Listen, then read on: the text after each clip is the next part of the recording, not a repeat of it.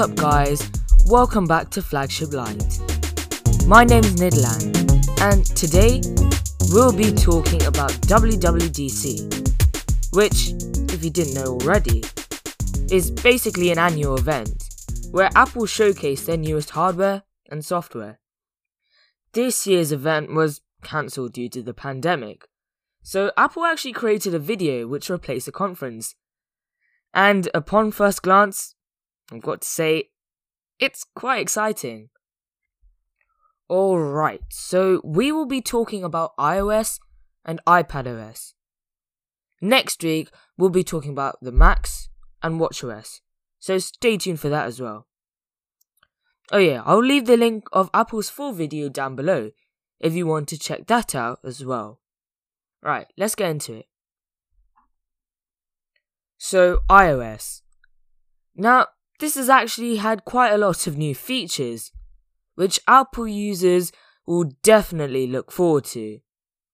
The first addition is an app library, which is essentially the app drawer in Android phones. Now, just to quickly talk about this for a second, you know, people think that it's weird that different operating systems are copying each other. You know, iOS took this from Android and Android took this from iOS. But these operating systems, I think anyway, they see a feature that people like, and then they perfect this. For months, maybe even years. And while they're doing that, maybe, you know, adding a little spice on top of that feature as well. Anyway, so the spice for this app library is that everything is organized into folders. So, you have a folder called Suggestions, where the apps that the device thinks you will use next are placed.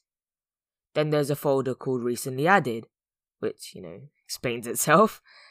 And then the cool thing about the rest of these folders is that they group the apps together based on what type of app they are. Like, you don't have to do anything whatsoever. I'm not sure about you guys, but I think that's pretty sweet. Anyway, now moving on to arguably the biggest change in iOS.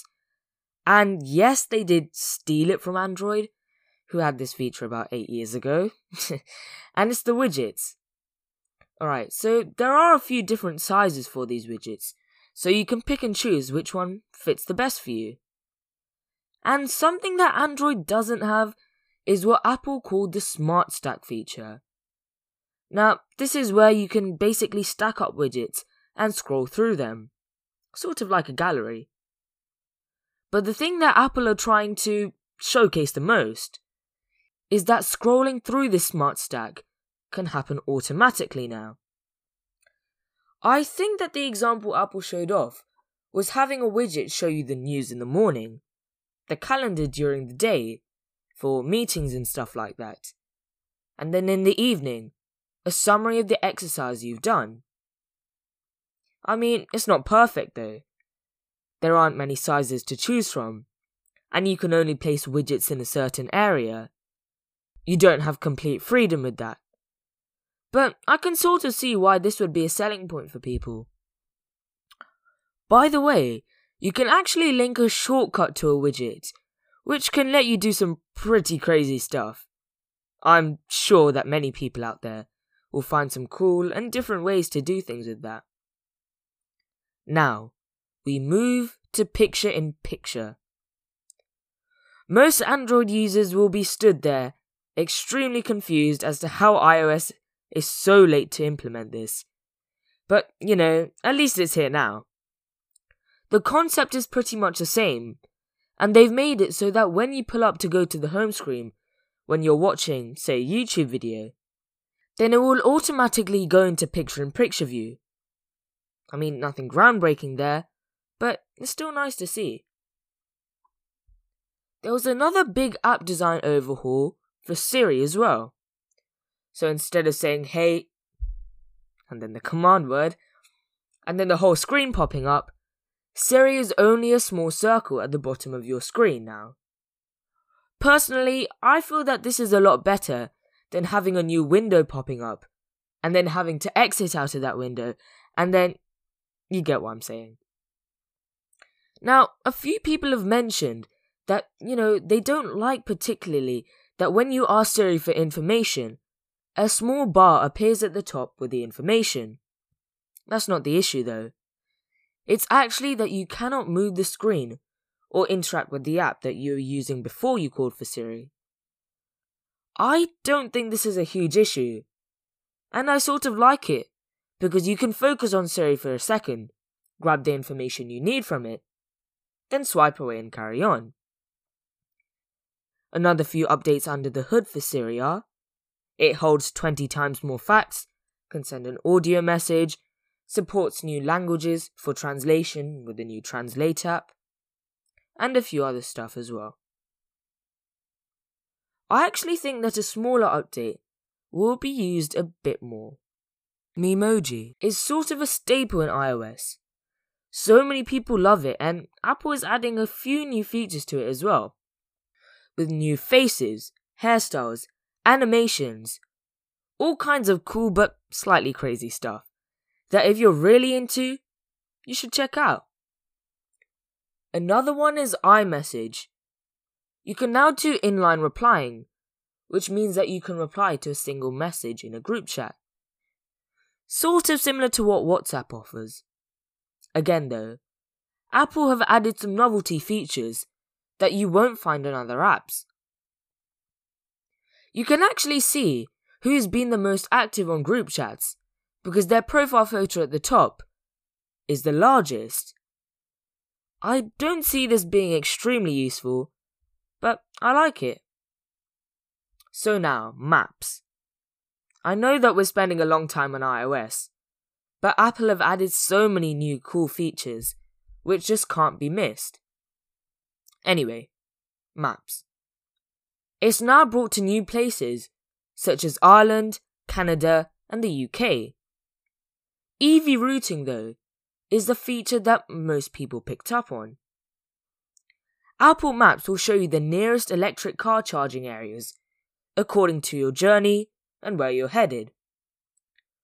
For people that maybe camp a lot or travel off road quite a bit, I could see this coming in very handy. Okay, so Apple now allow you to leave your keys at home, meaning that you can unlock your car with your iPhone. So I think that the first cars that will be able to support this are going to be the BMW 5 Series. So yeah, not many cars, but this was sort of expected. If you lose your iPhone though, you can switch off your keys via iCloud, which is definitely a necessity with something like this. Let's go on to app clips now. Android has had this for some time now, but Apple is introducing this to iOS 14. In essence, what this is, is that if you want to use a small part of an app, or just one feature, you can do this without downloading the whole app and wasting storage. Apple are setting up their special codes, so once you do tap on them, you can use a certain feature of the app. By the way, this should work for NFC as well, if you're wondering. Okay, that wraps it up for iOS. Definitely a long list of features, but they were all very important to talk about. Sweet. Let's take a quick break before we move on to iPadOS.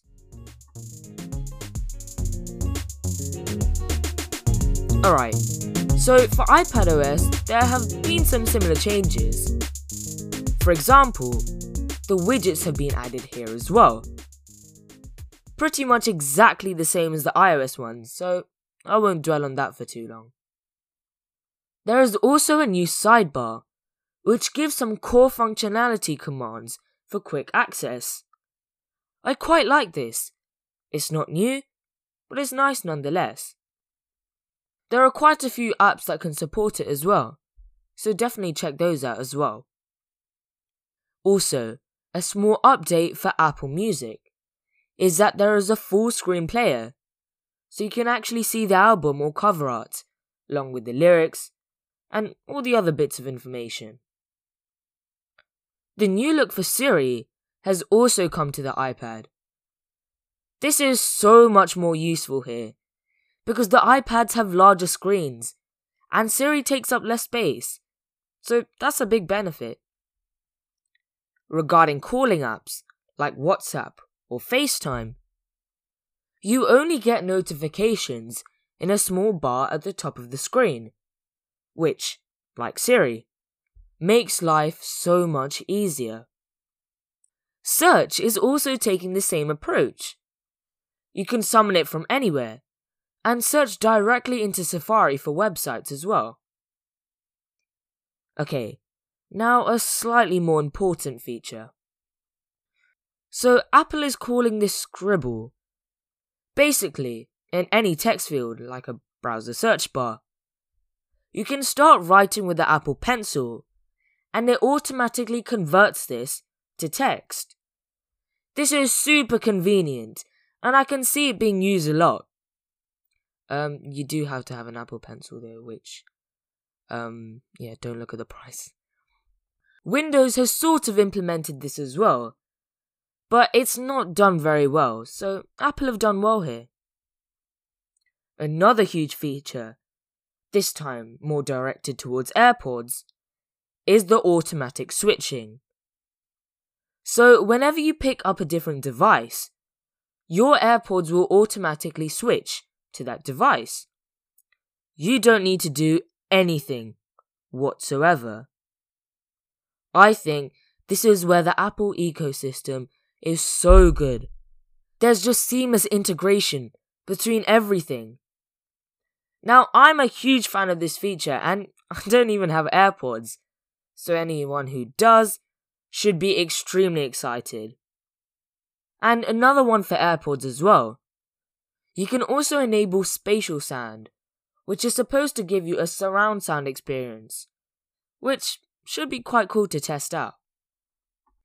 As always, you can hit me up with feedback, comments, and what you want to hear in future episodes, as well as anything about Flagship Light in general, with my contact details down below. Don't forget to check out my YouTube channel as well, link down below. Anyway, thank you for listening. I've been Nidlan. This is Flagship Light, and I'll catch you in the next one.